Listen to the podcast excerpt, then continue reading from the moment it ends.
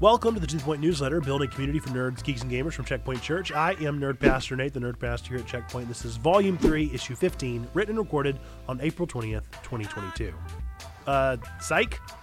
I'll go ahead and call out the elephant in the room. I am not supposed to be writing this. I'm supposed to be sitting in a hospital room right now, sleep deprived. I'm supposed to be holding my second little girl and taking the best care I can of my post delivery wife. But instead, here I am, writing this. Truth be told, I don't know for certain that I won't be doing those things while you're reading this. Last week, I shared with all of you a bit about the twisted pleasure I'd gotten from the hard decision of a planned delivery being more convenient since it was planned. I felt guilty then and clearly should have known I would end up with some of my shoe in my mouth when all was said and done. At my wife's last visit, we discovered we no longer needed a planned delivery, so the typical waiting game was rescheduled. We cried and laughed, jumped for joy, and wrestled with the stress of change. I was ready to begin the process. I'm ready to meet my daughter. I'm also ready for my wife to no longer endure the late stages of pregnancy. But we don't always get to choose. And sometimes we get to choose, and then that choice gets taken away. It's hard to describe the feeling other than this it's all about control.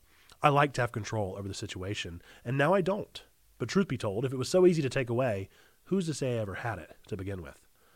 As we move forward as a community, I beg for your patience and covet your prayers as we move into the foggy uncertainty of the days ahead. I have a full month of scheduled sermons and newsletters, but if baby number two decides to take her time, I may have to shuffle the dates around and you may notice some errors here and there. It's not ideal, but it is what it is. I assure you, I'm doing all in my power to provide this awesome community with as smooth of a transition as is possible.